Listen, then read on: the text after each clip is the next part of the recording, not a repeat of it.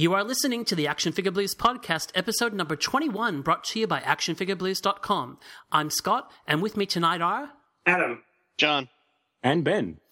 We're four guys who collect action figures, statues, and other items from the worlds of comics and pop culture, and we like them so much we made this podcast just to talk about them.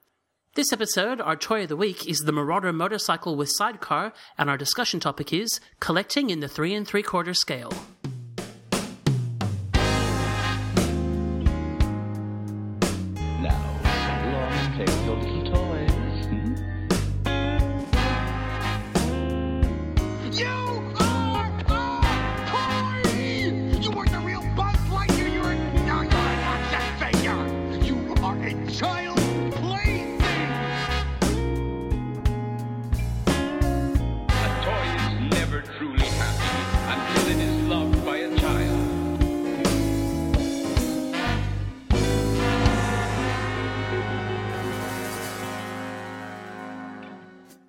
Hello once again, and thank you for joining us, everyone. You are indeed listening to episode 21 of the Action Figure Blues podcast, and we are delighted to have with us for the first time as a co-host our friend John. How are you going, John?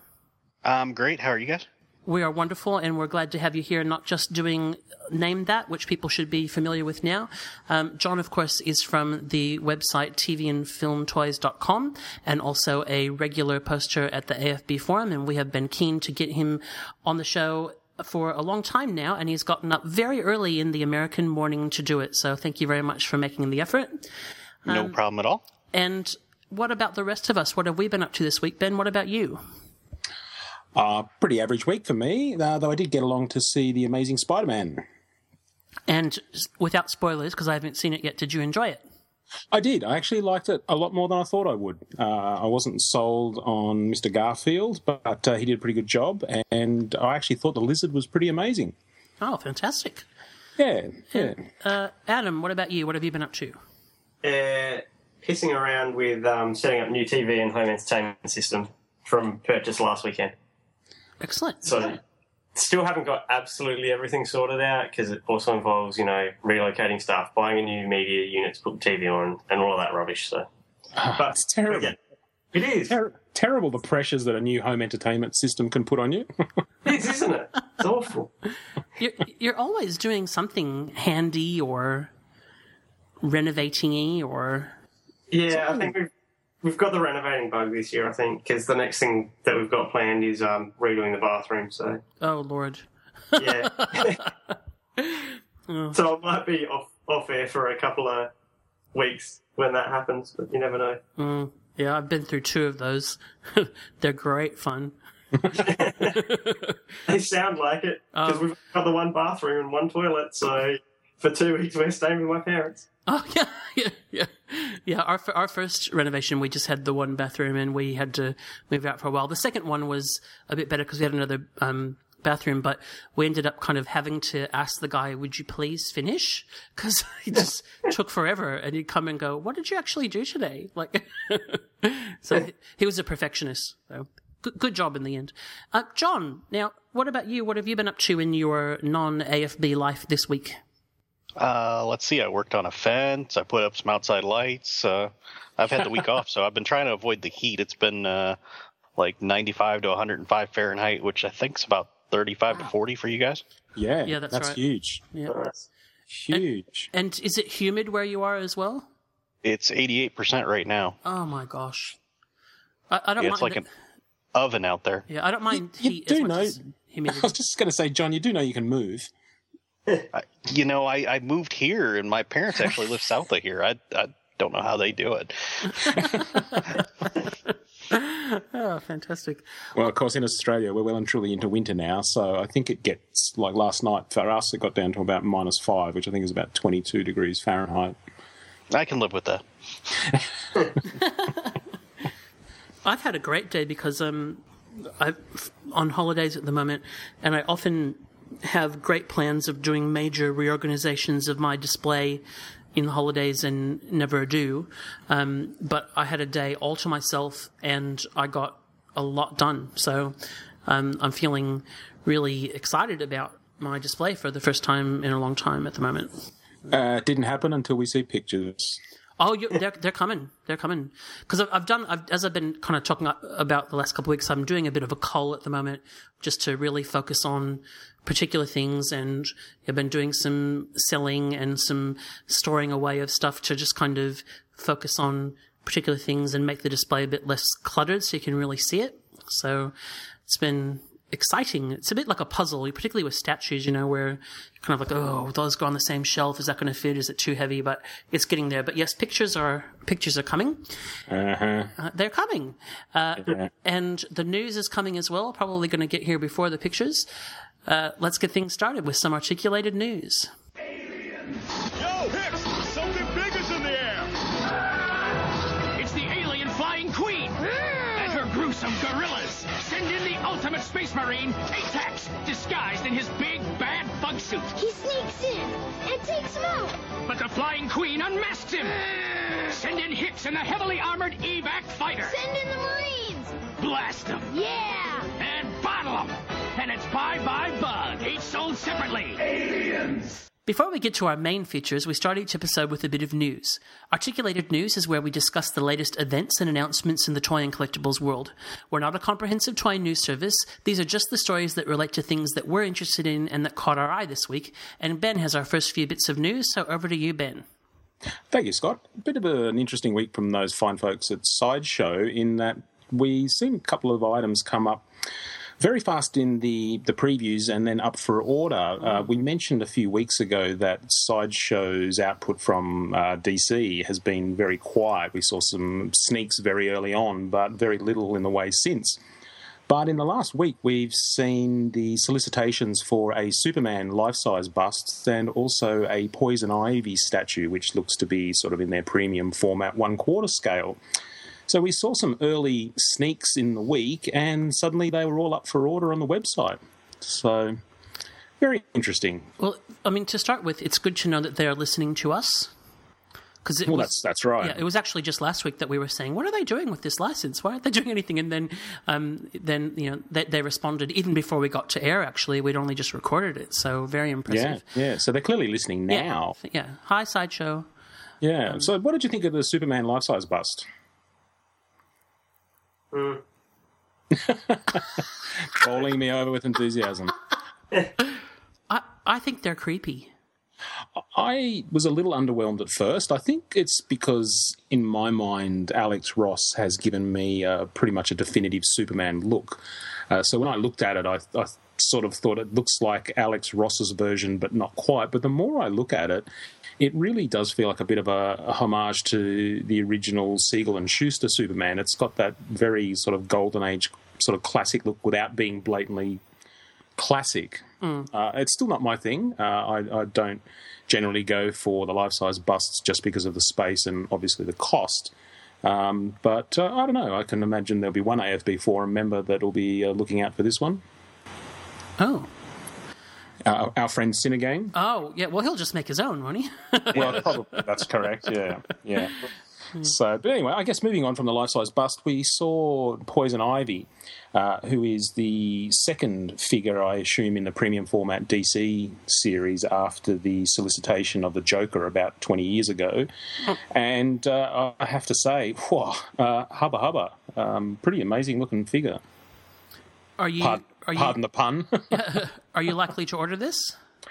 Uh, I'm fence sitting at the moment. I'm really resisting the urge because I, I quite like it. But uh, I think you summed it up on the AFB forum when you said there's, you know, you at, at this price point you really have to love the character. And since they showed that uh, previous shot with Ivy and Batman, uh, the Batman just looks astonishing. Uh, I was really really impressed with it, and I can't wait for that one to go up. So don't know. I it's one of those things where if you get the Joker and then you get Ivy and then you get Batman, then do you feel obligated to get sort of the Bat characters that come after, etc. So don't know. I'll have to give some give it some thought. I think. Why would they put out Poison Ivy before Batman? I I assume they're spacing out the big guns.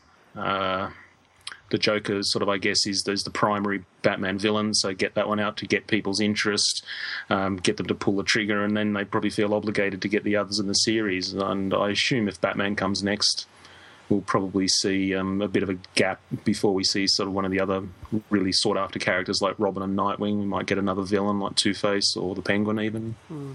I- I think sometimes it's a bit deliberate in that you know people are so keen to to get something that they're likely to buy it just to you know be started on it. Whereas if they get Batman up front, they might think, "Oh well, I'm done with that now."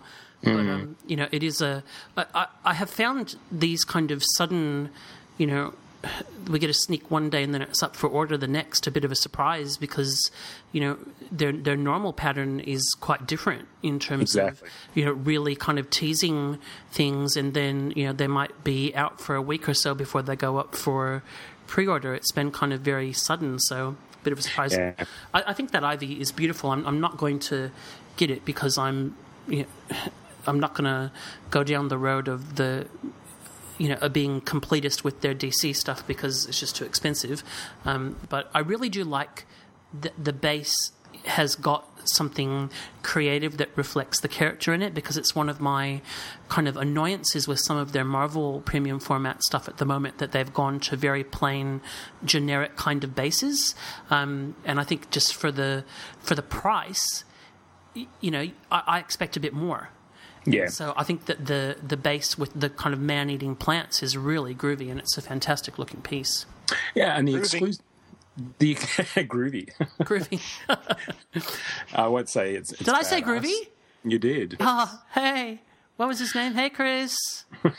Groovy. One thing that's interesting about this statue is the exclusive. If you order through Sideshow, the base of Poison Ivy features uh, a series of plants. Um, I don't even know what kind of plants they are, but the actually the exclusive are actually swap out plants. Yeah. That actually look quite evil and have teeth. So you can pose this statue with the normal plants or the evil plants, which is actually quite interesting. But I'm actually going to go out and say that I think this will be the um, the little statue that could. I think what will happen is when future statues like Batman and Superman come out, people are going to be pretty. Um, Pretty thrilled with those statues, and they're going to actually want to go back and collect the missing ones. And I think Ivy, Ivy's one that will actually um, go up. But anyway, speaking of Sideshow ladies, they also solicited the Sideshow Premium Fallout format Scarlet Witch statue. Yeah, and here's another one that just suddenly was bang. It's up for order. That's right. I mean, unless I missed something, I had no idea this was coming. I had no idea. Hadn't seen a work in progress. Every now and then I check out those videos that Sideshow put up on their site, just where you can see Yeah. what sorts of things they're currently working on. Yeah. And no, and I don't know. I didn't know about the vision either. No, I think that the um, the vision, you know, the first kind of glimpse that we got of that was in the promo pics for her, and I think that that was the first that you know we heard about that. So Exactly. Yeah. I yeah. wasn't. I have actually ended up ordering this. I was not wild about. Sometimes they're the the photos that they pick to promote these things are not the best photos. Um, and the the first photo I thought looked at and thought it's awkward. I don't really like it. But um, I actually looked at the uh, 360 on the sideshow site. Um, they often have a you know like a view where you can move it around and see it from all angles.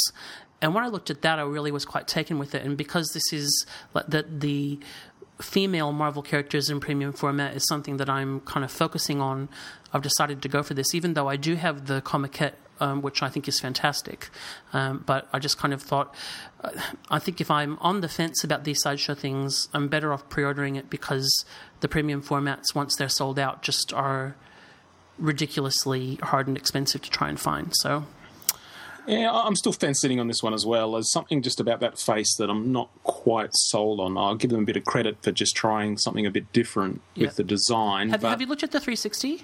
I haven't. No. have, have a look because that is what really convinced me when you i think a couple of the angles of the photo are a bit awkward but when you kind of can spin it around and see oh yeah i could pose it like that and i like it like that um, yeah. Yeah. john are you a statue person at all No, I have like two. okay, well, yeah. But what what's in her hand? Because that just looks like I, that's probably what threw me off on that first picture. Because which one the looks like bad. her hex um, power thing Yeah, that just looks like a plastic bag or something in her hand. Yeah. Yes, and it's actually the exclusive. If you buy the regular version, she just has a hand. Yeah, she, th- that is the exclusive. It's the swap out, you know, which I, I, I might have liked to, another head for this one because I think that you know there's a different kind of hairstyle, a bit like the Bowen one, where to me Scarlet Witch has a kind of iconic sort of hair style that neither of these really capture. But yeah, the swap out thing. So she does, you can get a regular hand, but that's her hex power. It is a bit weird. Um, but see, this is what I'm talking about, where yeah, it's just a, a an Avengers base, and not you know if you go back to some of the earlier female prim, well not just female but know, prim, female formats, you know She Hulk's got a she's holding a parking meter and Black Cat's on a you know has robbing a safe. And, and there's something that kind of reflects the character. And some of these like you know Spider Woman that's coming and this one uh, just that plain Avengers base I think is a bit of a a cop out for for the price where it's not just a you know i'm not just i'm spending you know i could buy two bowens almost for that. Like Yeah. yeah. Quick question about the cape. Is that a material cape with the internal wire so you can move it around and pose it how you like? it looks like it to me yeah It does, yeah. I, I just think the way they've done it in the picture, it actually looks very good. I, Yeah, I quite like that. Yeah, Yeah, it does. Yeah. yeah Hmm, could be an expensive weekend. it could be well uh, don't forget to click through on the afb forum links if you decide to order it so that you can help out the site and um, pay your salary yes, that's right. okay adam you've got a couple of bits of news for us I do. Um, so, what with SDCC being just around the corner, um, one of the things that's been announced is the next Toys R Us exclusive um, box set of Hasbro three and three quarter Marvel stuff, which is an X Factor set. Um, so you, it's all the original X Factor team. So you get Cyclops and Jean Grey and Warren Worthington and Iceman, and you also get Apocalypse and you also get Mister Sinister. The pity of it is that all bar one of these figures is in essence a repaint, um, and the only new figure really is Warren, and he looks like he's pretty much just the um, modern Havoc with a repaint and some wings tacked on him. And Iceman gets a belt tacked on, so you know that, that's a big thrill too. um, i don't that was- understand why there's mr sinister and not beast yeah, I have Too no hard. idea. Too hard to do. Yeah, I guess. Well, no, because they've got an astonishing beast as one of the upcoming lines, isn't it? Yeah, but isn't Beast wasn't actually Blue Beast? He was still human. yeah that's correct Yeah. Well, in that case, then he's just an oversized male bar. yeah Surely they've got something they can use for that. Like you just take a colossus or something, fill in the grooves, and then make his head a bit different, and they'd be able to do it cheaply, surely. that, that seems like that would have been easy to me That already sounds like too much work. So this is a this is a Toys R Us exclusive, is it, or is it a? It is. Okay. It's going to be a Toys R Us exclusive. It starts off as a. They're releasing it at San Diego for fifty bucks US. So, so get ready to fire up your eBay. Okay. Um, the other thing that I noticed was that they've finally released shots. It's scheduled, I think, for August of um, the Marvel Spider-Man. I think it's meant to be an Ultimate Spider-Man set um, of Lego. Uh, so you get Doc Ock, who looks like Harry Potter. Um, you get Spider-Man, and you get Iron Fist, as well as some I don't know Doc Ock laboratory-looking thing as a bit of a thing to build in a playset, so you don't just get minifigs. I, I Uh, thought that was the Batcave. Yeah, it looks like I don't know weird science place to me, but Weird Hey. science place. um, yeah. So I mean, realistically, I think what most people would be after there would be either a Spider-Man because they missed the um, the Spider-Man movie sets, or it'd be a Iron Fist. I don't think anyone wants that Doc Ock because he looks god god awful. It does look very odd, doesn't he? It's the hair's just wrong. Yeah, if I saw that in isolation, I would have no idea what that was meant to be. Yeah. Yeah. It would never occur to me that oh, that's Doc Ock.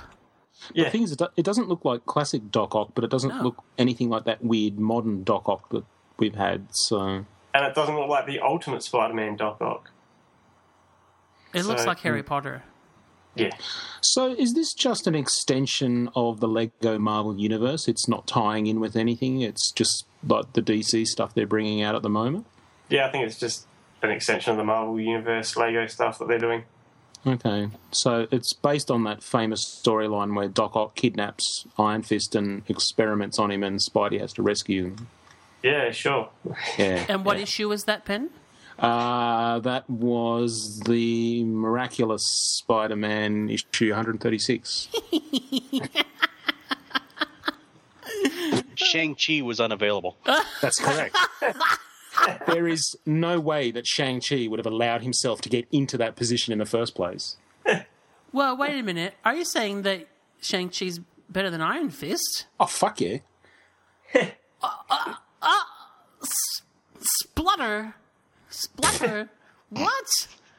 Oh, dude. Shang-Chi has like nowhere near the collar abilities of Iron Fist, so what are you talking about? Oh, rubbish.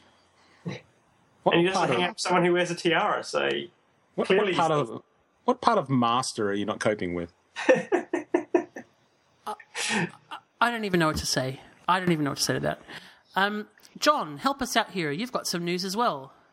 Yes, I do. Um, you guys have all been talking about uh, sideshow stuff for so long that like now I have to go over and like look, and um, they've been doing a lot of uh, GI Joe figures, and, and the the Twitter community's pretty pretty tight knit for GI Joe, and um, they were kind of excited about seeing this one come out. This is uh, Sideshow's going to put out Baroness, which everybody will remember as being you know all dressed in black leather and glasses, looking you know a woman in black leather and glasses should. Uh, so th- this is th- this figure is going to be uh, out at uh, SDCC, and um, it, the the little teaser pic looks pretty good. Um, they actually sculpted actually the Cobra logo. You know, they, they sculpted that Cobra logo and didn't just paint it on, so that that's kind of nice. And she's got the body armor, and um, they've really went out of their way to make these figures look realistic, but kind of stay true to the you know the GI Joe world. So it's it's been kind of nice, and uh, that figure looks like it could be be a, a you know a widely received one for sure. Yeah, it's pretty impressive. Very impressive. And I think the, the Baroness uh, premium format statue they did a few months ago was absolutely outstanding. So if they bring that level of detail to this figure, I think they've got a win.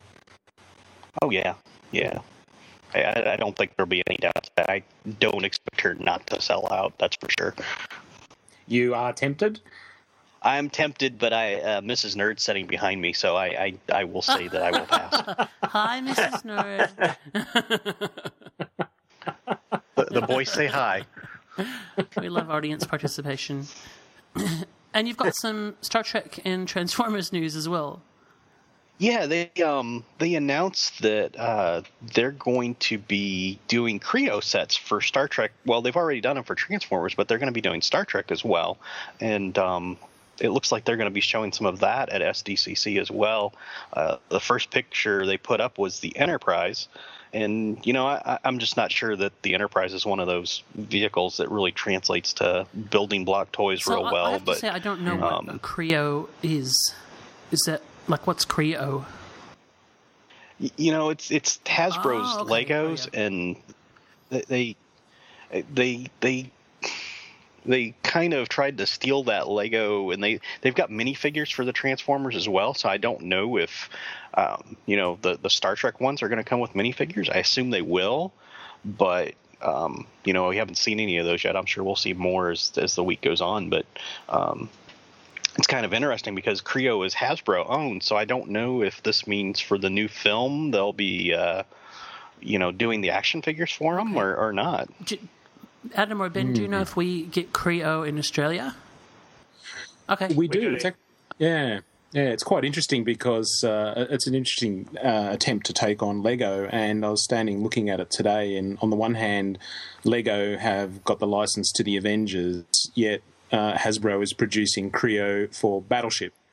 oh, Yeah. So that was an outstanding choice of license.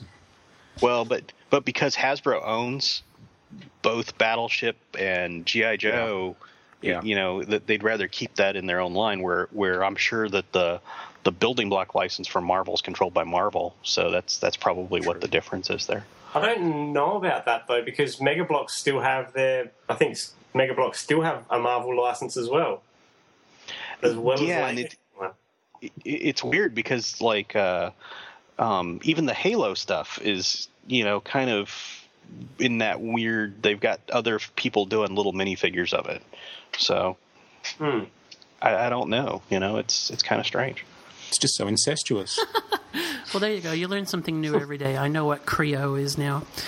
Um, my one bit of news is, uh, I guess, an unconfirmed rumor, really, until SDCC. Um, but at this stage, Entertainment Earth has up pre-orders for what may be the new DC six-inch um, retail lines. Um, one which is a case called Batman Unlimited and the other called DC Unlimited. Um, they have these up as seven inch action figures, but uh, Entertainment Earth always put up the DC Universe Classics at seven inch as well, so I'm not getting too alarmed over that. But what they're telling us is that DC Unlimited Wave 1 will include Superman New 52, Flash New 52, and Hawkman New 52 and that Batman Unlimited Wave 1 will include Batgirl New 52 Penguin Classic Comic, which I reckon will probably end up being the Superpowers version that we've seen, and uh, Batman New 52 Redeco. So we, we will wait and see uh, because sometimes these companies do jump the gun on these pre orders based on rumor and uh, it turns out not to be correct. Um, but I think in probably a week and a bit time we will know for sure. yeah, I- I'm not sold on this. I think this is just a, a- a blatant retail line. There's nothing collector friendly about this at all. No, no. Well, I mean, certainly, you know, what, what we've been told with all the changes was, you know, they kept saying, you know, collectors are going to be happy. It's going to be a collector-friendly retail line. But, you know, if this is it, then unless you are wanting new 52 designs, there's not much collector-friendly about it. Well, for me as a DC Universe Classics collector, I don't want another Batman or Superman figure ever. No. Uh, I, I think from the, the, the 12 of each that we've got so far, I'm sure I can pick one that I really like to put on my shelf with my JLA display. You know, it's like, get your shit together and give me my Weather Wizard. Yeah. like that's going to happen. Okay. Yes. Well, it'll be interesting to see. I mean, we, I'm, I'm, I have kind of written this off in my head, to be honest. Like, I just don't. I'll be highly surprised, um, and and happily, but highly surprised if they come across with something exciting. Um, at San Diego, I feel like, um, you know, and and they've they've said again that the whether or not Club Infinite Earths goes ahead for 2013 will depend again on sales, and they'll have a meter like they did last year, etc. So, um, yeah, it'll be very interesting to see what happens. okay, well, we've covered a lot of ground there for articulated news. We'll be right back with a very special live installment of the next uh, v- round of the AFB podcast game. Name that. My name is what? My name is my name is it's named Sadie. My name is my name is what? My name is it's named Sadie. My name is what? Excuse me. My name is it's named Sadie. Can I have the attention of the class for one second? My name is Well, each week on the podcast, we have our friend John give us the next installment of the audio version of Name That. This is a special version because we get to hear it live, so we're very excited.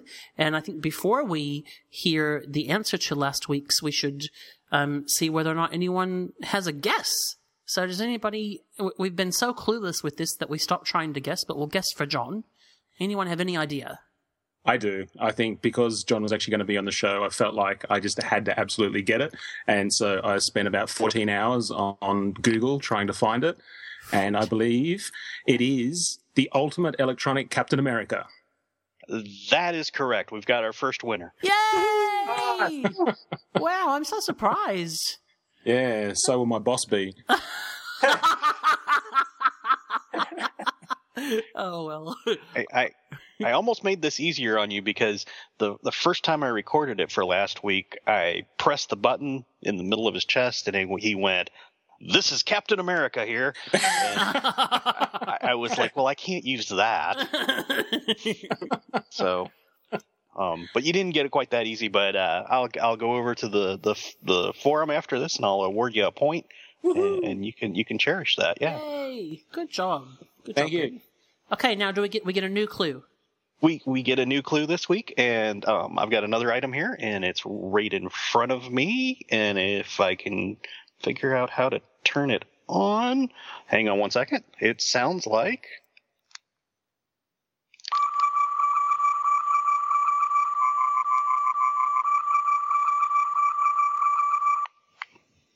Whoa. What? What? you, you, do, do, do you need it one more time? Yes, I'm Let's just gonna um, t- take my headphones off. Though it's a bit loud. Oh. No, that's cool. That's cool. Go for it. Okay, one more time.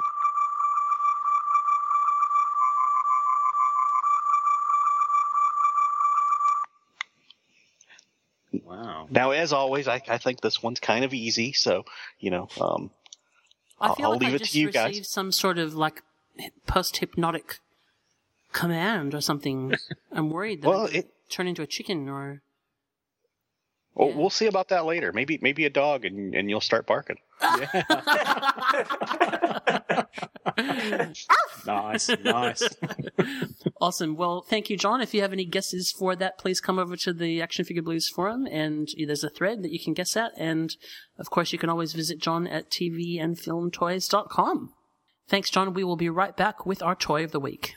You can make them fly or jump or crash your wall. Superhero action figures over seven inches tall. Each sold separately. Superman, Batman, Incredible Hulk. You can make them do their thing. Even make Spider-Man slide down a string.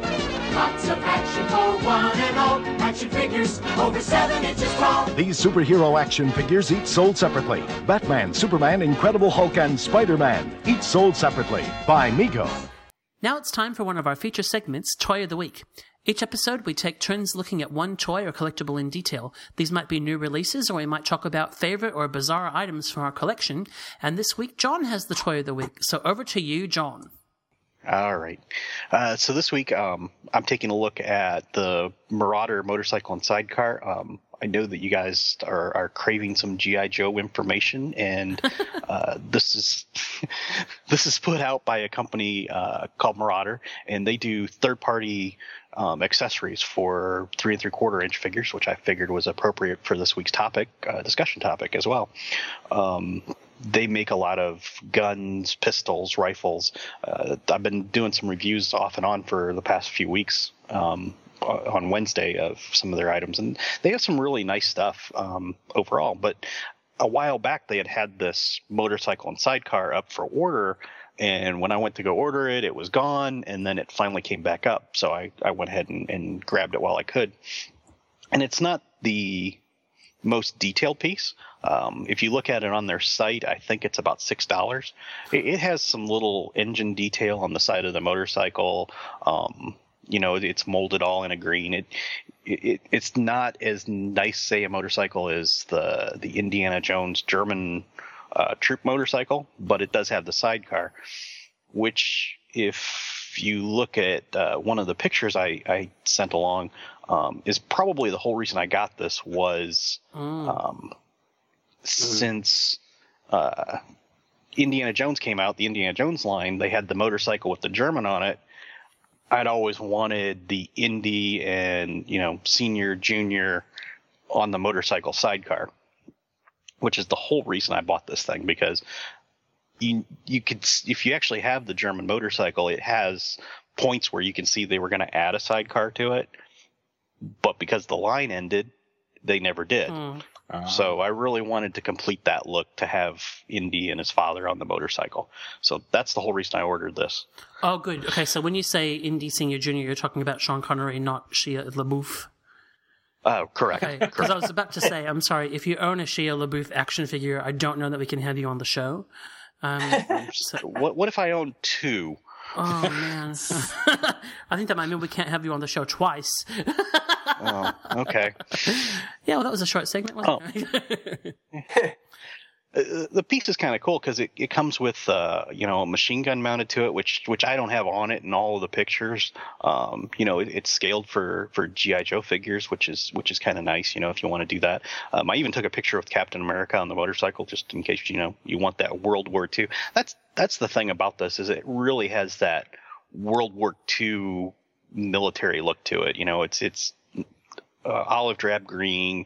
It, it it doesn't look overly detailed. The the bike's real basic. You know, it's not like a a, chopper style bike with some kind of fancy sidecar. It, it really has that basic military look to it, which which which is kind of nice. You know, and um, you don't always get. But for for six dollars, you know, I, I really can't say enough uh, about it because I was just thinking that, like, for six dollars, that is, uh, you know, amazing. It doesn't look like much kind of from the first photo when you see it on the site, but when you look at your photos and all the different things that you've been able to do with it, it is a, a really clever um, thing for six bucks. It- yeah, I mean, that's you- a great price. Yeah. and, and and all of their stuff's you know really reasonably priced. Their their rifles are you know fifty cents to to two dollars, and you know their pistols are in the somewhere fifty to a dollar range.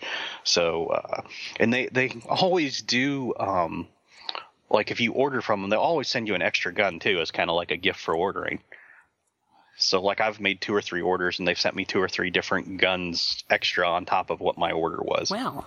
So, so Yeah. you know, yeah, I mean, they're just a little company, but they're they're out there putting out these items. I mean, it's it's something we don't see in the three and three quarter world, where you have these third parties putting out, um, you know, extra accessories and bits that you know you can add onto a display or a figure and, and really finish them out. Do they ship overseas?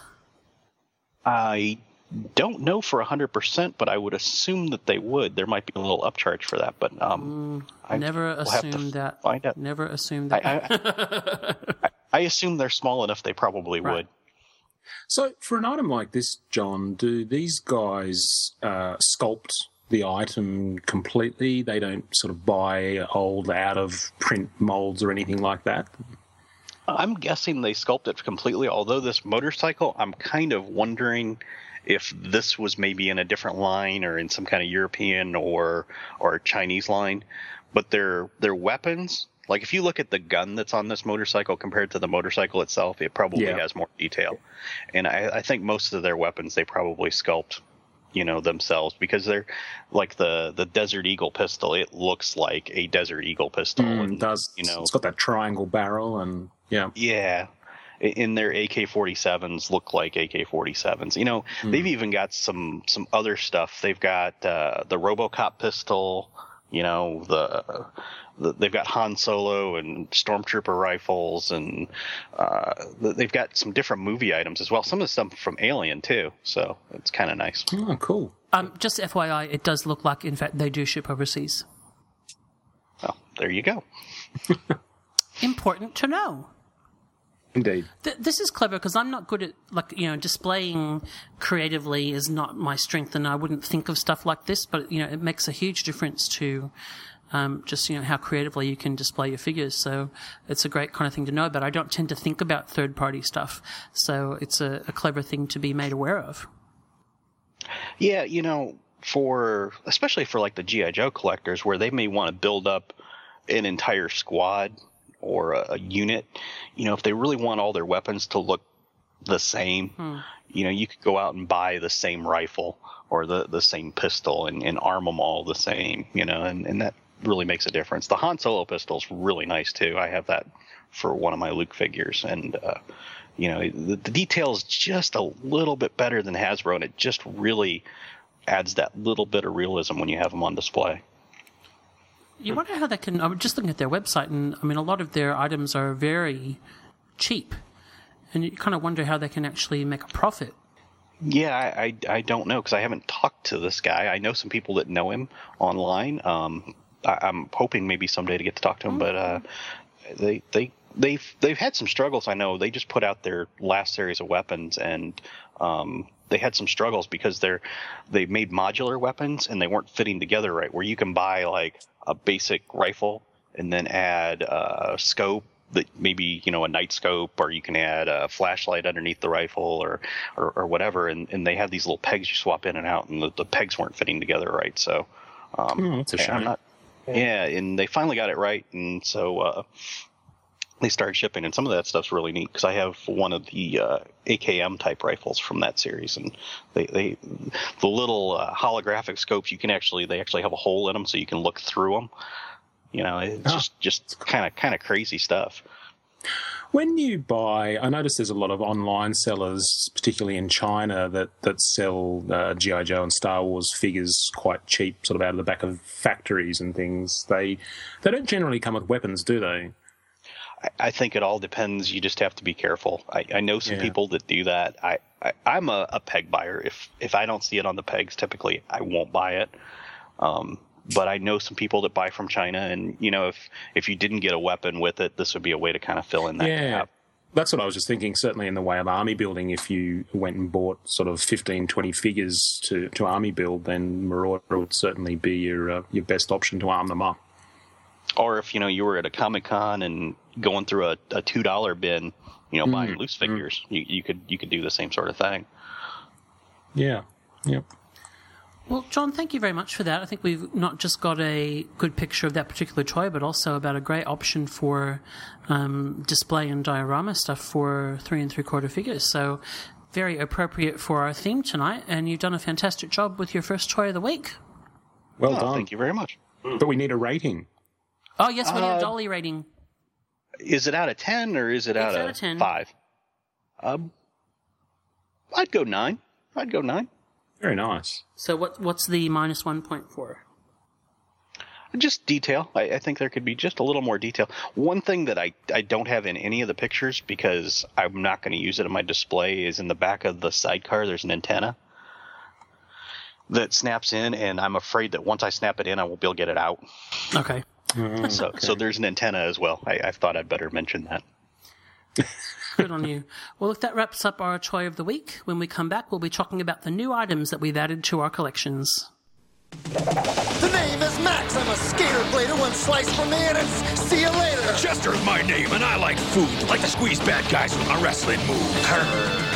My name is Angus. Gus to my pals. I'll make anything into an arsenal. Cornelius is my name, memorize my thing. Fight like a warrior, sing like the king. They call me Cliff, and I like to climb. Put the drop on bad dudes anytime. We're the Stone Protectors. Our stones of power glow. We're all here because we collect, so Feeding the Addiction is where we take time to check in with each other and discuss any new acquisitions or pre orders that we've made. And Adam, we're going to start with you. What have you got to report? I've got yet another one of these fantastic Revoltech Evangelion action figures. I won't go and list off the five trillion word name for it this time. uh, suffice it to say, this one's um, Unit 4. I think they've got two Unit 4s, so just to clarify, this is the one that was, I think, an exclusive on um, the Revoltech website. So it's the one that was initially never appeared in the Eva series, and then you know it was always meant to be silver from all the descriptions, so it was easy to knock it out of saying it. It looks exactly like Unit Three, but it's silver. uh, and then because it's you know a, a um a website exclusive, which is no longer available from the website, you get to have the pleasure of paying through the nose on eBay. Uh, Jeez. in this case, it cost me 120 bucks Australian, but had free shipping, so that was okay. Okay. Oh, Kind a little bit, but yeah, it's a really good figure. Um, it's as posable as the rest of these figures are. Although I've found a difficulty with this one is it's hard to make an Evangelion unit look like it's throwing a javelin. And this one only came with, I think, six alternate pairs of hands, so you know it's it's not quite up there with the Unit Three What? one that I did the other week. Yeah, I know. Jeez. Pity. Scammers. Yeah, So that's your that's your swag for this week. that's my whole swag for the week. Okay, Mr. Ben, what about you? Very quiet week for me. I just picked up the Marvel Select thing. Uh, I don't generally get Marvel Select, but those some of the oversized figures are just too good to pass up. Hmm. So even the thing's probably a little bit large for Marvel Legends, but he just looks so damn cool. I had to get one. It is a great figure. It It is, is. yeah. Makes an awesome bookend as well.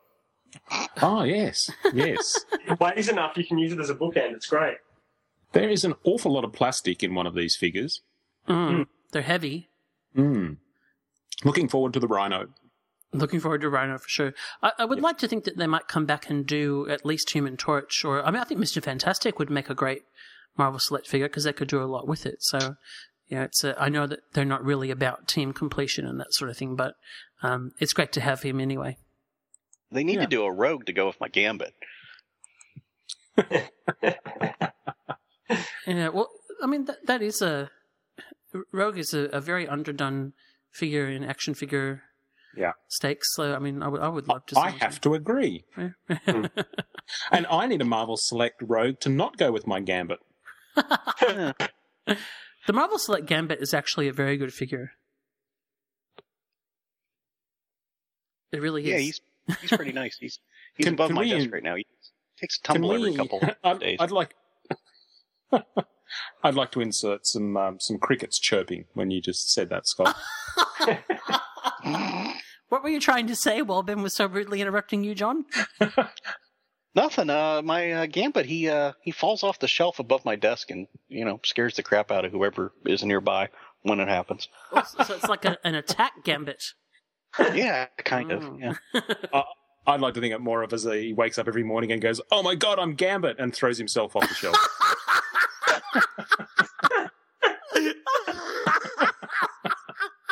I'm sorry, John.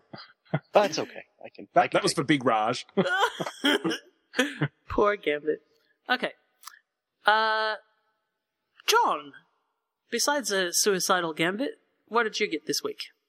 Um, I was over. I have a local little collectible toy shop here in, in Fort Wayne um, called Intergalactic Toys. I got to give them a shout out because I was over there yesterday and uh, they just have a ton of stuff and it's like overload. They've got everything from like the the Kai Arts type stuff to old carded figures, new, used, everything. And they've got me addicted to Android vinyl figures. Um, and so I had to pick up a couple of those yesterday. And what normally happens with those is I bring them home, and Mrs. Nerd sees them, and she goes, "Mine," and then they go on her desk. that that started with the the first one I got was the the cupcake one. Well, actually, I have I have a plain one on my desk at work, and then the first one of these kind of designer ones um, was the cupcake one, and she saw that and really How, liked how it. big So- are they? um, about four inches, maybe three, four inches. Yeah. So they got little movable arms and their heads move, so they're, they're, kind of nice and, um, you know, they're just nifty. They're I, I don't really do a lot of the designer vinyl type stuff, but but these guys are pretty cool. Oh dear, I don't know if our listeners that don't like Groovy will approve of Nifty. I think Keen, it's, they're I, keen. No, I think it's a great word. I think it's a great word. I think you should call them Nifty. I'm just saying that you know we might get hate mail. I, don't know, you know, I, man. I'm a guest. I'm I'm allowed to say whatever I want. That's right. That's right. We can blame it. We can say, "Oh yeah, he was a guest." Yeah. Yeah, yeah. Yeah. Didn't have time to do the full induction with him about allowed words and unallowed words.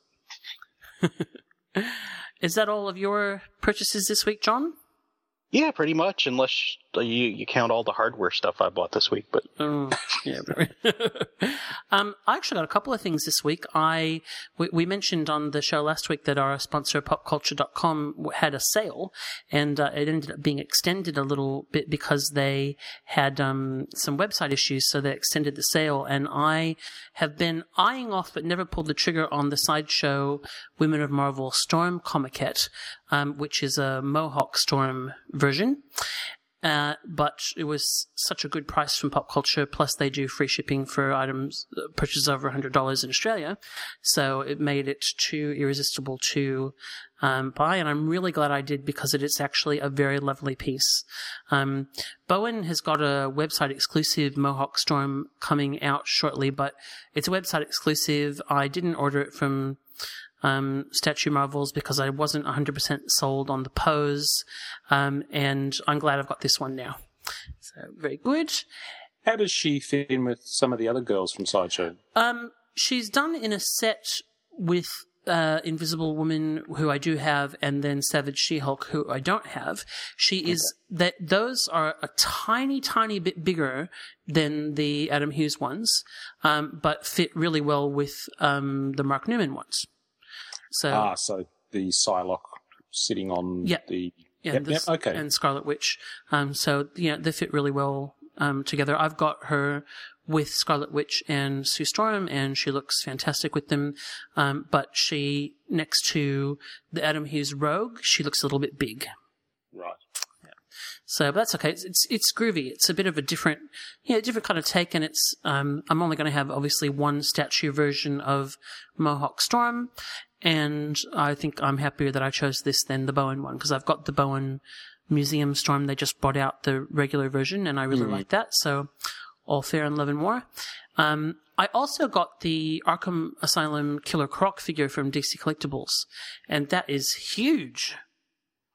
It's it's like bigger than a Oh yes, yes, it is big. yeah, Yeah. it's bigger than a DC Universe Classics Builder figure, like big, big. Um, Mm. So I haven't got him out of the box yet, but I'll do that next week and do a review, I think. Um, and then finally, I got the um, this, which isn't figures, but I got the All Star Squadron Showcase Volume Number One, which I just had to mention because I'm so excited that it got printed. Yay. Yay! That you know, that's one of the big. I think one of the big casualties of uh, Crisis on Infinite Earths way back when was all the great Earth Two stuff that Roy Thomas was doing um, with both All Star Squadron and Infinity Inc. And I really miss those All Star Squadron stories. So to have them reprinted finally is very exciting. Yeah. Yeah. Cool. Well, if no one has any other items to report, it's time to award another red card to something or someone in the toy universe. What is this, Bizarro World?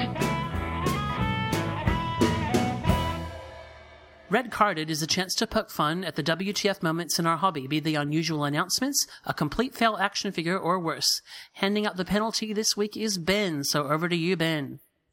Thank you, Scott. This one was uh, one that came to all of our attention, but it was also suggested to us by a Twitter follower by the name of Soundwave810.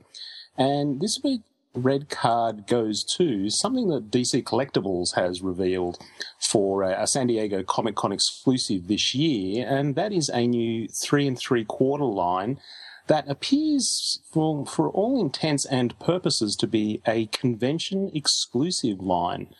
And we're still trying to understand exactly what that means. But the first uh, figures we've seen from this are an action figure two pack of Kyle Rayner and Kilowog Green Lanterns.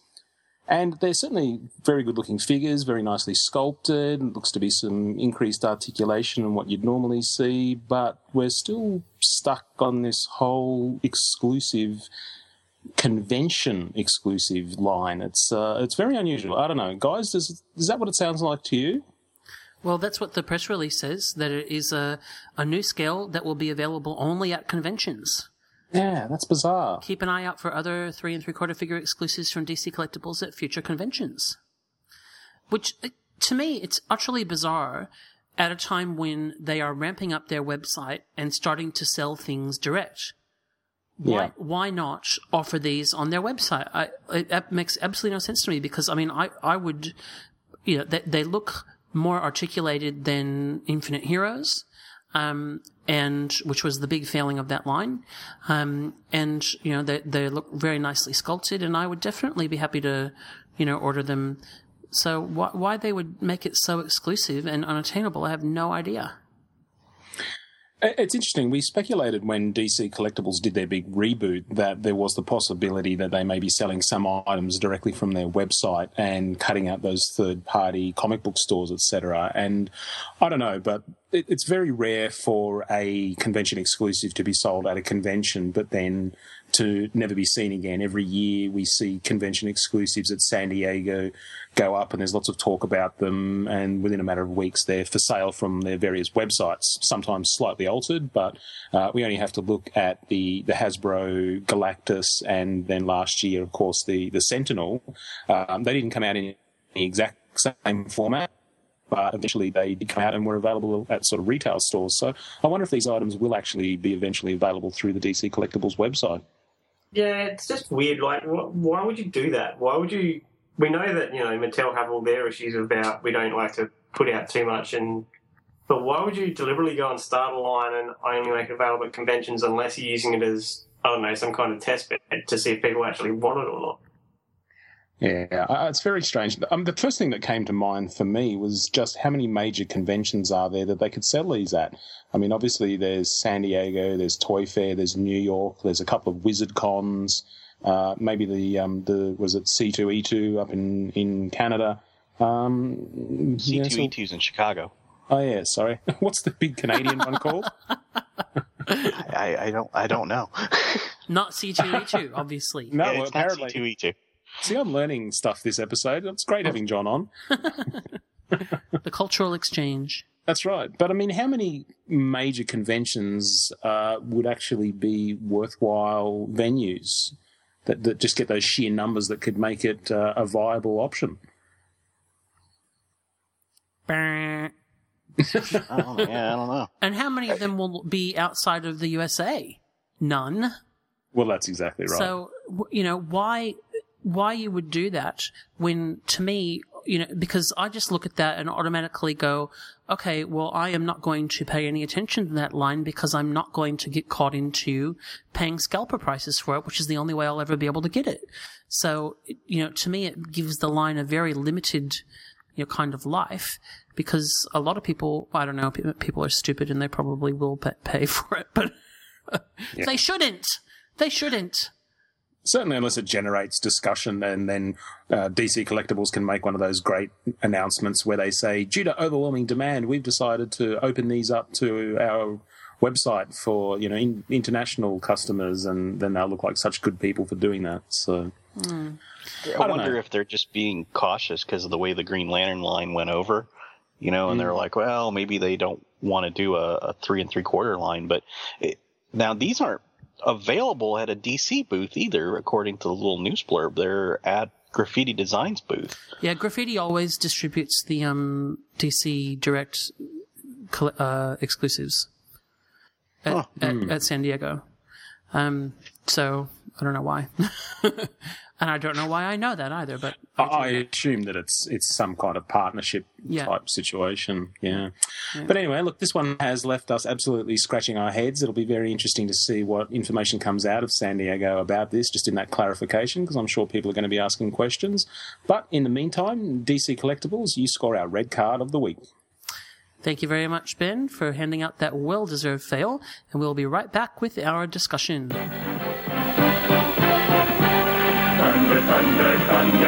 Introducing the evil mutant warriors, Ratar-O, Grune the Destroyer, battle against Lion-O and the new Thundercat allies, Hachiman, Snowman, Tuska Warrior, the battle is on for the Sword of Omen.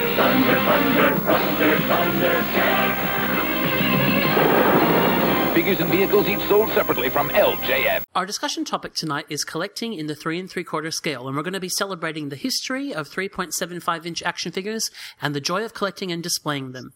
Some collectors call them shrinky dinks and consider them too small to be considered real action figures, but many other collectors love this scale and have collections devoted to them. Whether they're your cup of tea or not, there's no arguing that three and three quarter figures are great for universe building, that lines in this scale often reach a much higher number of characters than larger scales. They're also easy to store and create countless opportunities for creative display or diorama work. So to start us off, guys, I'm going to ask each of you what the first three and three quarter line was that made a big impression on you. And John, how about you go first? Star Wars, absolutely, because I was about six or seven when the first line came out, and you know that was kind of like the just the right age to kind of hit that, and uh, you know it kind of took off from there. So I mean, it was just the right time, the right the right property, and everything else. Yeah. I mean, and that's a, I think probably a pretty standard answer for guys of our vintage. Um, yep. Adam, what about you? You're a little bit younger than us.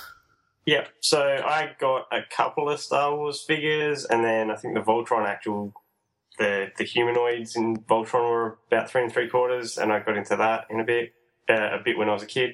Um, and then, of course, my one that I've gone absolutely nuts with is, is the um, Marvel Universe Hasbro one. Okay. Ben, you're not as much of a three and three quarter collector now, but um, any collecting of that in your past? Oh yeah, uh, much the same as John. Star Wars was pretty much it for me. It was not only the first three and three quarter line that I collected, but it was also the very first toy line I collected. So yeah, it still holds pretty special memories. Hmm. I, while I was nuts about Star Wars, I think just, you know, in answering that question in terms of impact, I would have to say superpowers because that was, um, one that it wasn't bought for me. It was one that I kind of saved my own money for and planned and you know really looked forward to and uh, was um, you know made a big impact on me as I developed my love of those characters in the comics as well. So you know for me, I would I would have to give Superpowers that that credit. So so for John and Adam, who are probably you know two, are two of our bigger three and three quarter collectors, what is it that draws you to collecting in this scale? You know, I, I think Eric's on the forum, who also does a brilliant job writing for TV and film toys. I have to put that out there. Um, uh, he said it on the on the forum the other day that you know it, the diversity and also you know we can get vehicles in that scale. Um, Yeah. That that's a big draw for me because you know what's the sense of not being able to have a diorama or a playset or or anything else you know if you've got these these action figures um, it's kind of nice to be able to have something to go with them not just you know a, a glass shelf to What put them on. What about you. Adam? I just like the just the sheer number of them that you can get. Like you get a lot more diverse selection. I think in a short period of time. I think a couple of people have said that around the place on the, the forums and whatnot. And they don't take up a lot of space. But the other thing is that when you start combining them with some of the the characters that ought to be a larger scale from a say a six inch figure line, so you could easily just grab a, a six inch, for example, Apocalypse, and go, okay, look, six inch Apocalypse, yeah, you know that guy gets massive next to the X Men, so that that's now in scale. It's easy to I think mix and match with some of the the huge characters, um, the vehicles when you get them. Yep, they're awesome. Um, and the other thing is that they just don't cost as much.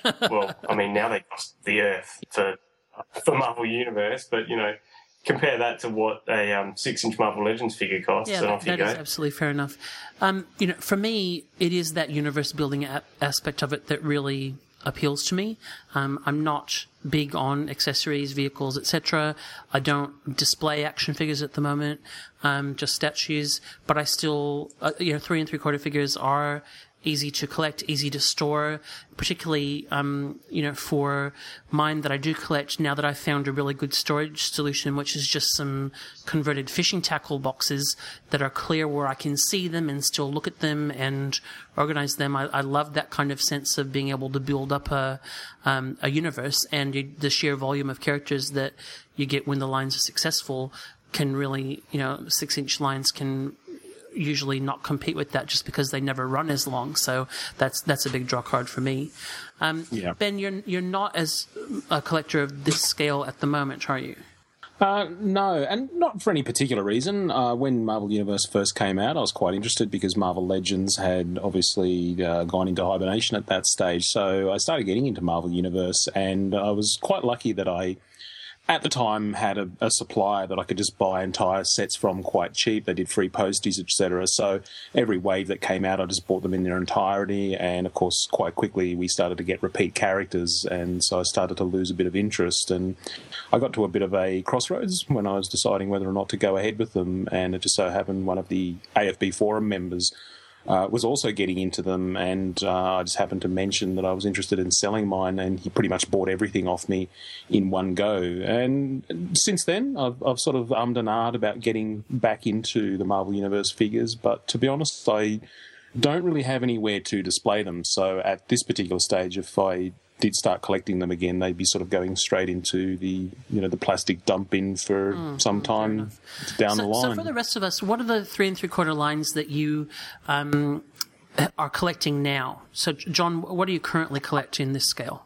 currently probably um, GI Joe mainly, uh, some Star Wars, you know, but I'm I'm more pick and choose kind of on the other lines. Like like I picked up a Batman from the new line. Um, I picked up you know a, a Star Wars figure recently, and uh, just more pick and choose. But the the GI Joe ones I seem to be be picking more than than you know choosing not and to. Adam, what about So- you? Um, Marvel Universe and anything that fits in with that. So, you know, if there's an Avengers figure of someone that I think is worth getting, um, I think the only Avengers one so far I've seen that's worth getting is the Skrull, um, or, you know, the various armors of Iron Man from Okay. Iron Man 2. And Stuff I like am that. collecting Marvel Universe, um, and I am finishing, I guess, collecting Justice League Unlimited because that is finishing, but I have um, collected that line all the way through as well. Um, and uh, yeah, so, so in terms of other three and three quarter lines that you have collected in the past, John, um, w- where else have you collected in this scale? A little of everything. I have uh, a couple of Mego figures. Um, I've got Star Trek. I've got some Black Hole. Um, just all sorts of, of movie and you know TV related stuff. Uh, the probably the one that, that I really wish had continued on was. Um, I guess you have that coming up as a question, but the the Hellboy line w- was just fantastic, and it, it was only you know three four, four figures, and I really wish that had went on because th- those figures were outstanding. I can't recommend One that line enough. you know, I think when you look kind of historically at this line, you know, if you go back to the 70s and 80s, at one point, any you, you could find three and three quarter figures for any kind of movie property or television show. You know, Dukes of Hazzard or Mash, or you have the, the you have the Dukes of Hazzard. I have ones. those. yeah, and I've got the car, so I think it was pretty much the, the standard scale for many, many years. The, I mean, when you think about, you know, almost um, all sort of TV and movie properties, sort of right through till the, the 90s, were all in that scale. yeah. I mean, I think that's that's part of the appeal of it. You know, if I can if I can put a, a Hellboy on my shelf and then have you know him next to Indiana Jones, you know, w- with some artifact in between them fighting off uh, Nazi soldiers. Yeah, it's it, it, it's appealing to look at because they can fit together, and, and you Mm. can put these these different you know different properties together in a way that that most of them are fairly detailed enough to where they'll fit and work with one another. Yeah, yeah. I'm almost thinking of a modern day Defenders of the Earth.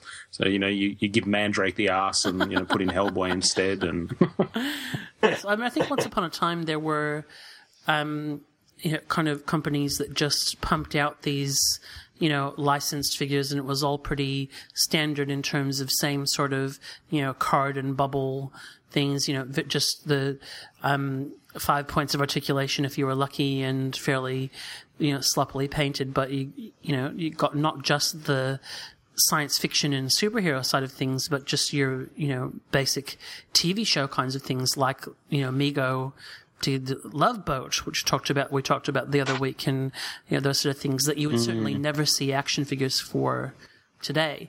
And I think that that all really was a follow on from the Star Wars phenomenon.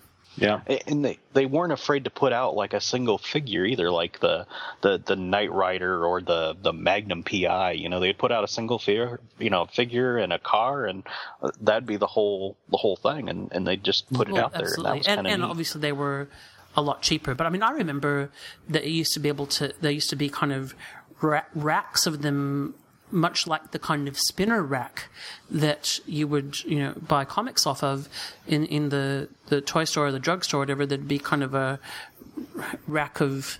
Um, of that, that those three and three quarter license figures, and I remember things like Black Hole, which was really a disturbing film to make children's toys of, but that's a different story.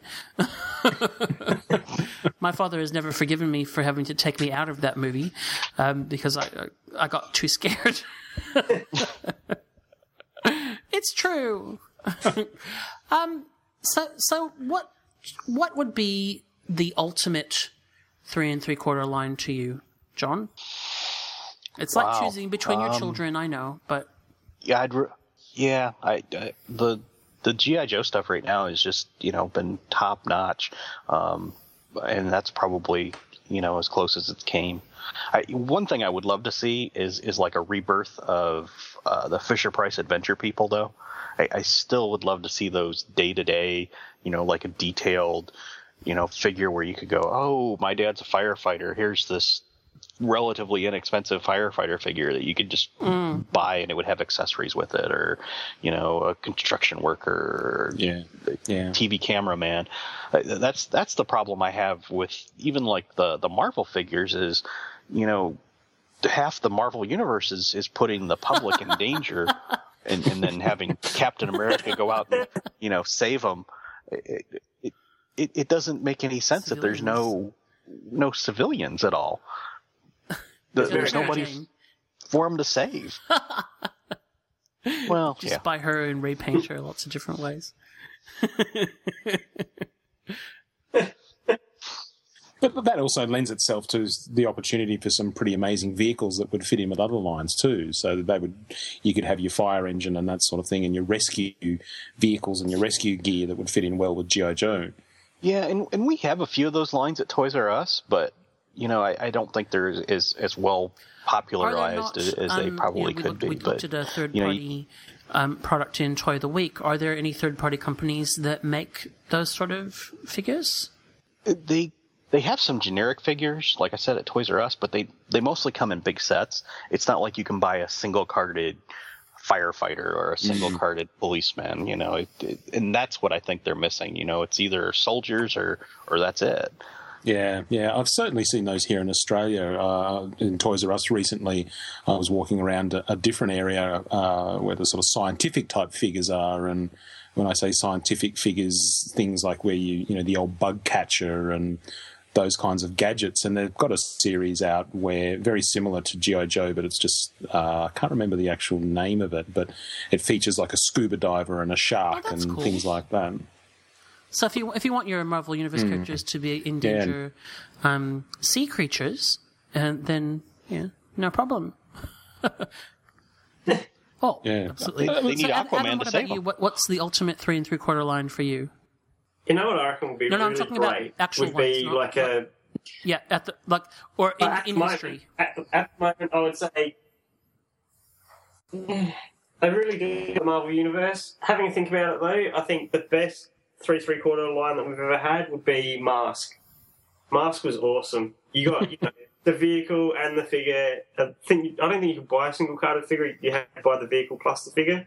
But those those toys were just fantastic. There was hours of fun, you know, making the the truck turn into a rocket launcher or the plane thing that turned into a chopper and there was the bike that turned into a chopper and there was the car that had the gull wing doors that turned into a jet car. That was just fantastic. Like a, you just don't get anything like that nowadays. I. What about you, Ben? What uh, what would you call the ultimate? Oh well, I'm still a, a vintage Star Wars person, but there was one line that I got quite addicted to early on. There's a company called Blue Box International who are very well known for their 12 inch figures, but they started to make a line of three and three quarter military figures. And I came across those in Sydney and started to pick them up. And they had SWAT teams and things that came with very articulated um, figures.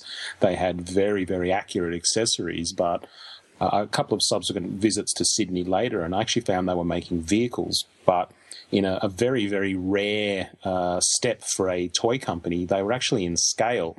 So I can remember standing there looking at this M1A1 Abrams main battle tank that was in scale with these figures, and it was enormous, um, and it was also very, very expensive. And uh, I quickly ran home and sold all my figures to my buddy Nick, and I've never looked at them since. Well, that's one way to downsize your collection. um, my, for me, I would have to give that title to Justice League Unlimited because I think that the you know, as much as it pains me to pat Mattel on the back, um, you know, they they really you could not fault them for the effort that they put into trying to cover every character that appeared in that show. And, you know, I mean, there were distribution problems and, Yeah. you know, a bit frustrating in terms of the number of, um, Superman, Batman, and Wonder Woman that you had to buy to get figures in three packs, etc. But I, I really think that, um, you know, it's, it's something that uh, most action figure lines end with, with a sense that they're not complete. You know, you, like that, that they didn't fulfill their promise, or you, you Yeah. missed that character or this character, but you know they they got right down to you know the the final characters that appeared in the show, and you have what you could really consider to be a complete set. And I think you know that they have kept going with it, you know, past the point where it was probably profitable to them um, because of a sense of commitment to that. So, um, because to me, it's all about universe building.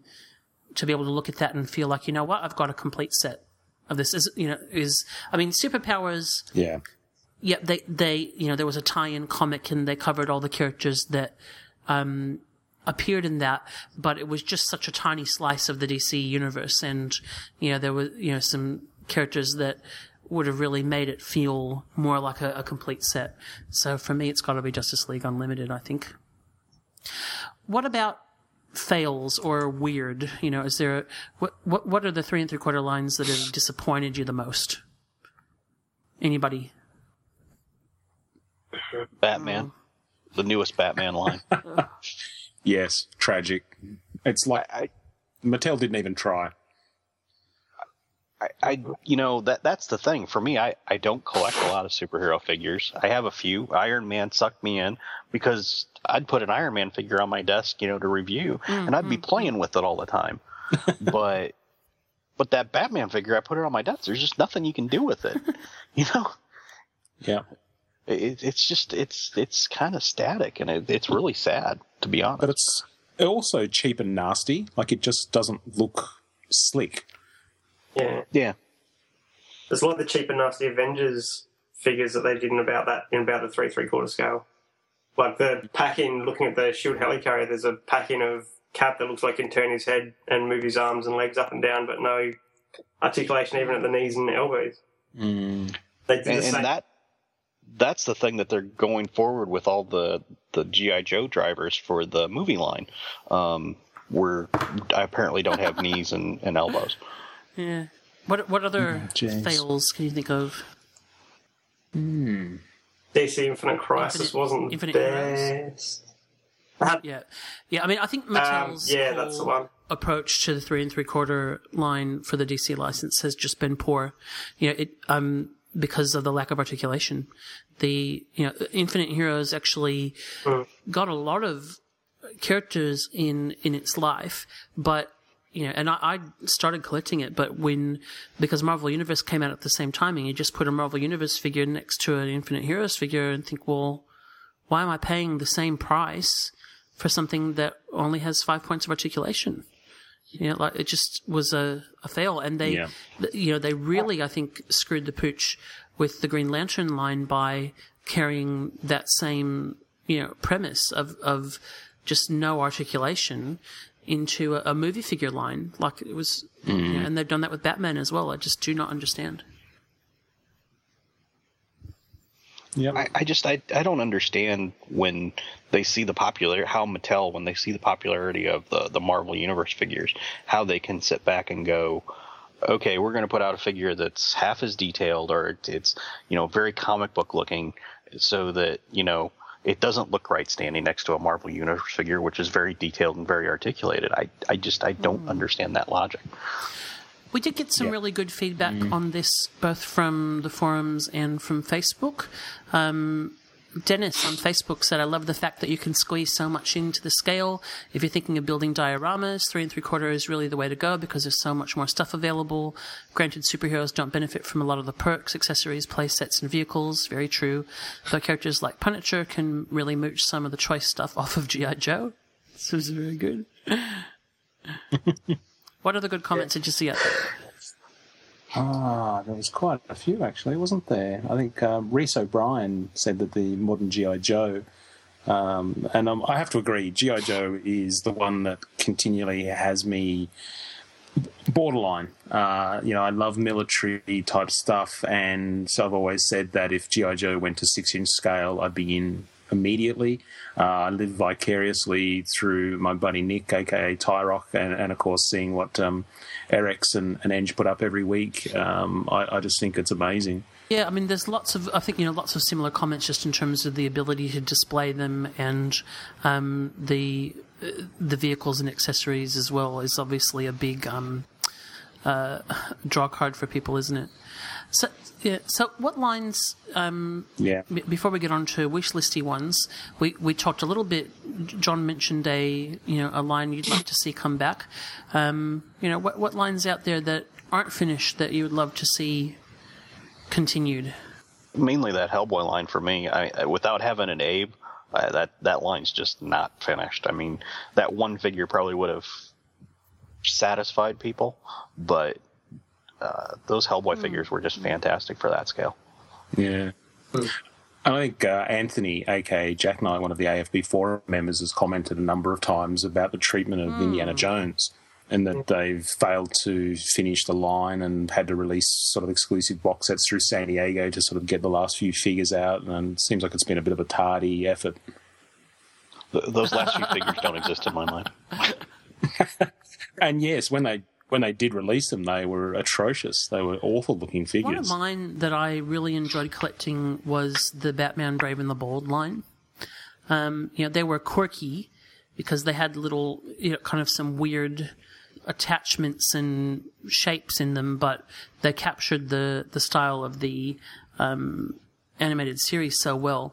And they started off very strong doing characters besides Batman, but, um, you know, gave that up pretty quickly, and a number, you know, there were a number of um, characters that were mooted that never made it into the line, and they never did any. They never did a female figure either. Um, so you know, that's one to me that I would love to see get a um, a revival. Any others you can think of? They were doing a Dragon Ball Z line, I think, around the time that they made the god awful live action movie. Um, I think it was kind of tied in. I don't know if that ever finished, but we could have done, you know, wave after wave of that, as we've seen repeatedly from, I think, the likes of Bandai and whoever Okay. that do other lines. And what about the wish list? What, what are the three and three quarter figures that have never been made that you would like to see? Well, for me personally, there's, I guess, properties that we just haven't seen in action figure form of any kind. So uh, I'd be prepared to take them in any scale. I mean, we, we mentioned uh, Gatchaman or Battle of the Planets on a fairly regular basis. And uh, if I didn't get a, a six inch line, I'd be more than happy with a three and three quarter line. You know, there's, there's not enough figures there to create endless sort of waves and variants. So I'd be in definitely for something like that. Um, I I was looking at some Toy Story figures the other day too, and while I sort of haven't got the space to display, you know, the whole cast in in sort of six inch form, um, if I could get actually a, a nice articulate or sort of articulated set of all the characters, I'd pick those up too. Other ideas? Marvel versus Capcom. Where have I heard that before? oh, that's fun. kind of going with kind of going with what Ben was saying. I'd love to see a despicable line, uh, despicable me line of minions in that scale. Yeah, you know, just with different accessories. I'd buy like every one of them because that would just be Yeah. incredible. Yeah, yeah. I, I mean, there's so many sort of disappointing uh, lines from animated series, like the Megamind figures were extremely disappointing. So to see a, a more articulated uh, line, even if it meant shrinking them down to three and three quarter, that's something that would get my attention. Yeah, I'm just thinking about Despicable Me. I'm I'm still surprised that they didn't do more licensing with those minions because they are so cute. I, I'm hoping for Are the second movie. I, I'm really hoping they say, did "Okay, this is it." Yes, they are. Very cool. Yep. Very cool. You have. You, Well, see, I've you've added to the show already. I, That's right. took the whole show, but enriched. Um, a comment from Twitter, Soundwave said, "I love collecting three and three quarter figs because they're small. So when you live in a New York apartment, you have space for them. Put them put them in your pocket and go." Yeah, and we also had uh, some interesting feedback um, or a comment from David Chen on Facebook when he mentioned that he got into collecting or got back into collecting thanks to Marvel Universe, but he's getting a bit burnt out. So he's uh, now into the various modern GI Joe lines now and picks up the odd vintage Joe from time to time. Sounds like he's gone Yes. from from the frying pan into the fire with that one. Yeah, I, I, I quite like the Marvel Universe stuff because it isn't the output isn't overwhelming, um, you know, so that you can kind of budget for it, and it's not like something like taking on GI Joe or Star Wars. To me, just seems absolutely insurmountable. Yeah. Marvel Universe then seems to go in fits and starts because there was a period like towards the end of last Yeah, yeah. year where it was just you know wave, wave, wave, and then we got Yeah. like six months and almost nothing. Okay, well, any other three and three quarter comments before we wrap this up? I think we've done a pretty good job of covering the bases there. July 3rd of next year for uh, Despicable. Me 2. You learned Oh, there you go. awesome. So you got about a year to wait. Well, good on you, everybody. That wraps up our discussion topic, and we'll come back in a moment to wrap things up. Traveler, welcome to the promenade. Humble Quark at your service. Behold, Star Trek Deep Space Nine action figures. Commander Benjamin Sisko. He helps me run the station. And Security Chief Odo, very strict and sneaky for someone so honest. Here's Lieutenant Dax, and Chief O'Brien, and Major Kira Nerys. I happen to know she's crazy about me. Wonderful, aren't they? Especially this one. So handsome. Pains me to part with it, but if you pay me now, ah, security. What a pleasant surprise. Before we finish off, we have some feedback from our listeners to share with you. If you'd like to hear your questions, comments, or suggestions on future episodes, email us at podcast at actionfigureblues.com and you might just hear it read out. Now, this bit of feedback actually came from Facebook, and Adam, you have that tonight, so over to you. Thanks, Scott. So our feedback comes from Andy Bentley. Uh, he says that Volcana is very tough. Never saw it at retail. Had to pay three figures for the three pack with her. Hope you eventually obtain her. Yeah. Someone also mentioned Gleek. Have you seen the glut of questionable Gleeks on eBay? Apparently he's very accurate, but the arms are connected inside as one piece. Also, Earthworm Jim says groovy. Yay, Earthworm Jim. Thanks for sticking up for us, Jim. Um, now that that feedback's in relation to our Holy Grails discussion last week. So, yeah, Volcana is that I don't own a Volcana in my Justice League Unlimited collection. I'm not prepared to pay the ridiculous eBay prices for a three and three quarter figure. I'm sorry. Um, but yeah, that, I have actually heard about this Gleek that apparently there's somebody out there that is doing Gleek knockoffs. Yeah. Yeah. So, buyer beware. Um, Sounds like monkey business to me. Good grief! Who invited you? Uh, I'm waking up. I've got uh, half the can of Mountain Dew in me now. So yeah. No, I, I um, uh, I came across these uh, uh, the Gleeks on eBay a little while ago, and they were selling them for like you could buy them in packs of five or something. Yeah, and I thought, Yeah. hold on, that doesn't sound that does not sound right. Um, but yes, uh, apparently they are um, realistic looking, but not as durable and not as well painted um, knockoffs. So do be careful if you're out there buying Gleeks. Although, you know, if it looks like a Gleek, And it smells like a gleek. that I'm not going to taste the Gleek. then it must be a Gleek. I'll just finish it. But seriously though, if you are a DC Universe Classics collector and you don't want to pay insane amounts for you know the exclusive just to get that figure, um, then you know it's actually not a bad way to go. well, that's right. I mean, you know, it is a. I- I'm surprised it doesn't happen more often. Yeah.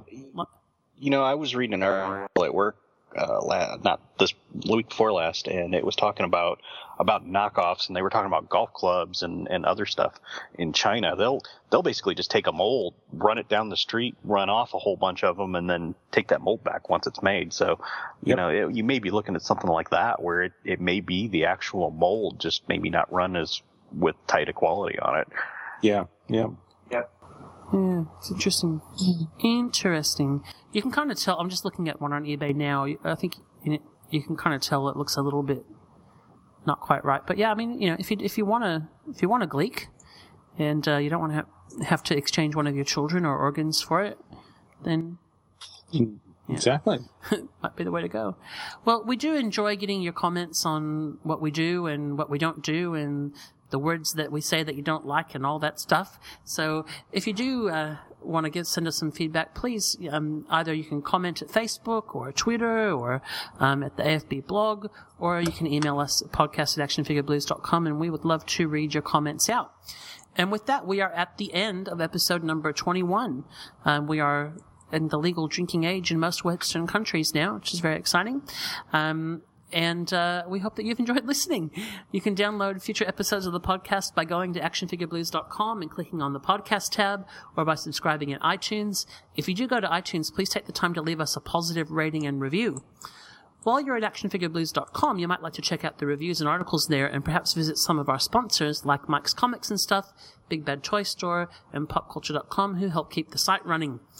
When we're not podcasting, blogging, or doing other assorted hobby related activities, you can find all of us at the Action Figure Blues forum at afbforum.com, where Ben posts at Fish Milkshake, as Fish Milkshake, Adam posts as Westy, John posts as Engineer Nerd, and I post at Scotty. And you can also find John at tvandfilmtoys.com.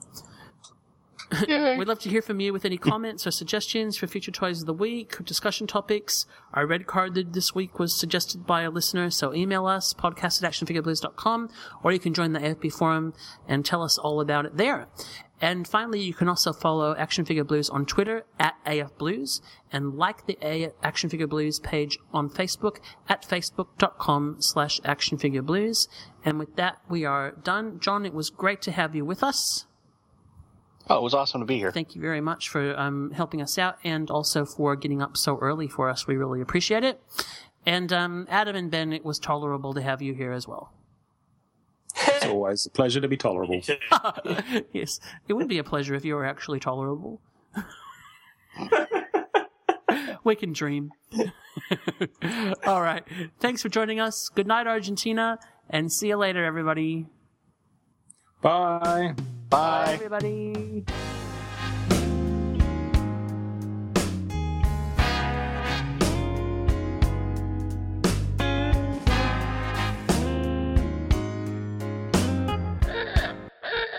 Yeah. Is is it the ultimate electronic Captain America? Uh, yes, it is. Hoo ha! What? I am the greatest. I am the greatest. The one with the one with the light up shield. Woohoo! You just spoiled it. That's why I thought I'd better sneak it in before. Just Well, why didn't you say that? Why, why didn't you save it for for the the bit? oh, because I wasn't sure you were actually going to throw to any guesses because we didn't last time. Well, John's here. Well, act surprised. I, I will act surprised. I'll try. Okay. All right. Acting surprised in five, four, three. Surprise! I was waiting for that.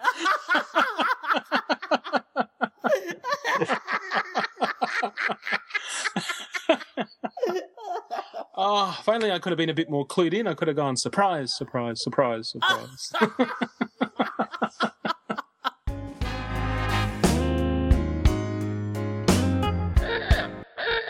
so Ben's going to go first for news, then Adam, then John, then me. We ready? we are. Yep. All right. Let's do. Are we really ready? You're right, Adam? Ah. You finished clearing your throat? Is that me, was it? Okay. Yeah. Yeah. Yeah. Yeah, just like it was you that changed the script. Yeah, okay. Just, I'm just about clearly the, you know, the redheaded child of the family now. I had just about enough of that guy. Tell you what, you put one picture of a guy in his pajamas in the enhanced podcast, and it all goes through his head.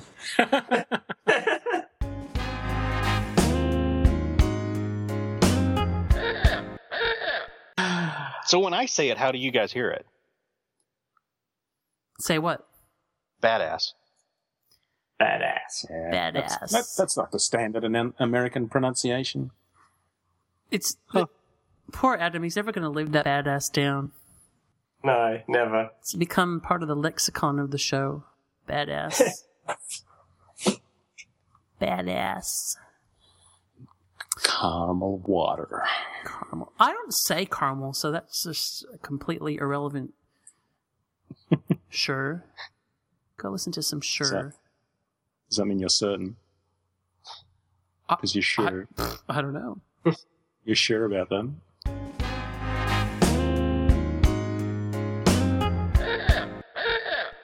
I, I still think that this would go a lot smoother if we had the ability to zap each other like that episode of The Simpsons. ow! Ow! No, no, it wouldn't. More satisfying, maybe. A lot more satisfying.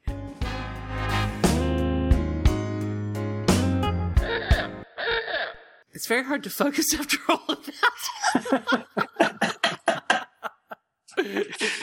Damn it, can we get some professionals? But we'll miss you, Ben.